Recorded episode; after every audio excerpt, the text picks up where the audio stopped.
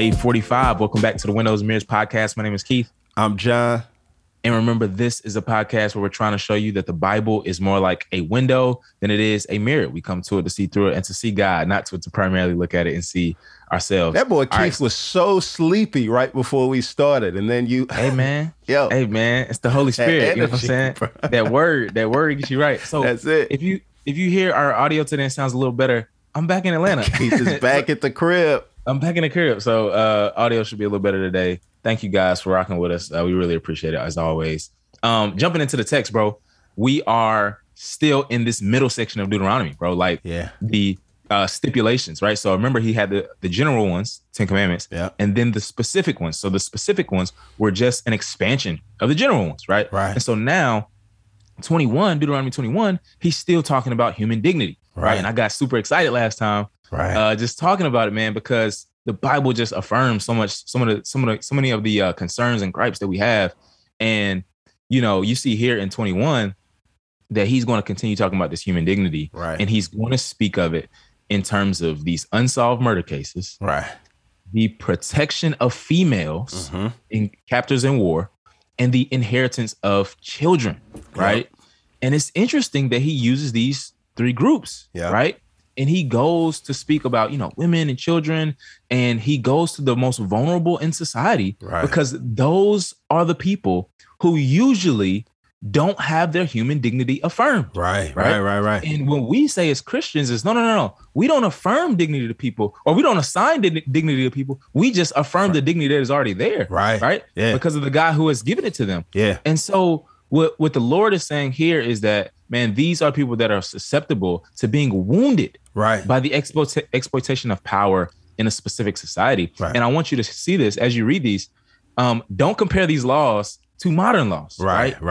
They live in a ancient context, and these laws are extremely gracious compare the laws to the laws in the ancient Near East. Right. And you see how careful the Lord is in coming into this context and providing a way to love his people with gracious commands. And so one of the things I will say too, again, the context is not canonized, right? Like God is not affirming necessarily the actual context they live in. He just incarnates into it, right?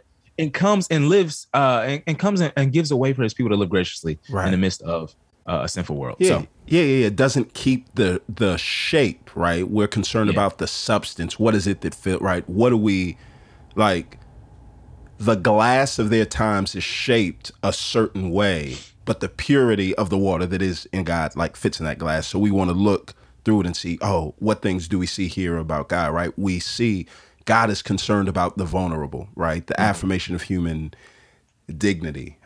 So much so that God is going to be, and I hope this word doesn't come off too crass, but God is going to be violently concerned about the affirmation of dignity. It's not this passive thing. It's not this soft thing, but there is this sense of urgency. So over and over and over again through this section, we're going to continually come across the phrase, and you may have where God's going to say, no, purge the evil from among you, purge it from among you. And you do see that God being adamant about ensuring that his people live in a certain way where the dignity of people isn't just affirmed, but it's protected. And where it's not, God's going to call it evil, and he wants to make sure that it's purged. Yeah, and we're spending time on this just so you can understand. So what's really interesting is that Paul is going to pick up that phrase. Right. You must purge the evil from among you. And he's going to apply it to church discipline, bro. Right. So what's happening here is it was applied in a certain way in the old covenant, right? When they were in the land as a theocracy, you know, religion and politics were intertwined, right? That was the kind of government they were under in that time period. Yeah. Now, Paul is saying, no, we're on the backside of the cross. So the covenant community is the church, right? And so if someone is in unrepentant sin in the church, they need to be removed. Why? Right. Because God wants to cut off the finger to save the hand. Right. Yeah.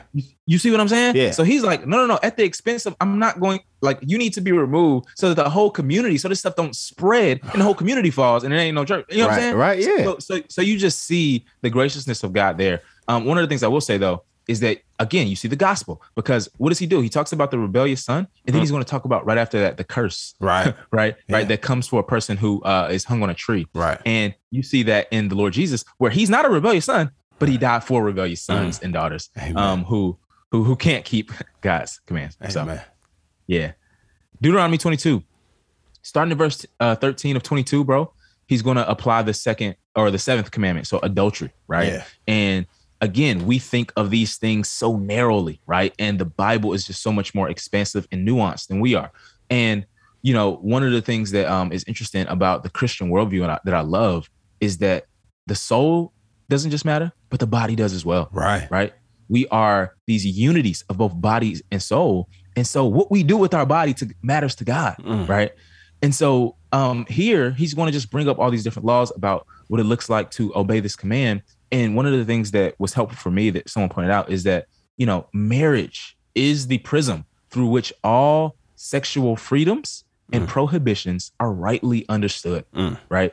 So for God, he's trying to protect people. Again, he is about protecting his people for what's most good for them and what would glorify him most. And you see that here in chapter 22 as well. Right, yeah. Yep, and then 23, keep going. The text is just continuing. And what you'll start to see in certain places is that the laws begin to overlap. So it's not super neat, right, in the way we would probably want it. But, you know, nonetheless, God is going to call for, you know, just fidelity in all these areas. And in 23, he'll start to talk about the stealing command. And one of the things you see about stealing, right, is that, you know, stealing is not just about taking someone's property, right? But it's also about not giving someone what they're owed. And so you'll see that kind of in 23 and 24 as he continues to expand on some of those. And that's kind of how the Lord is going to move about here. And oftentimes, again, you'll see this purging and it's saying, you know, offenders should be put to death, right? And one of the things I want to point out is, you know, again, we live in a different covenantal context.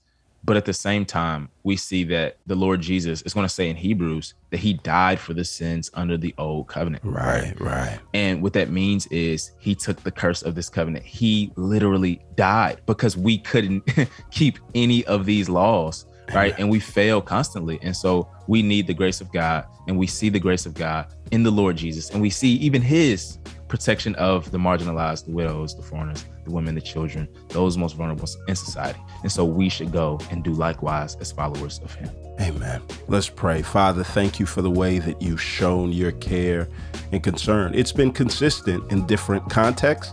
So I pray in the context that we're in right now, God, we would look for it and we would emulate it so that as people look for your care and concern in our context, they would see it as it shines through us for your glory. It's in Jesus' name we pray. Amen.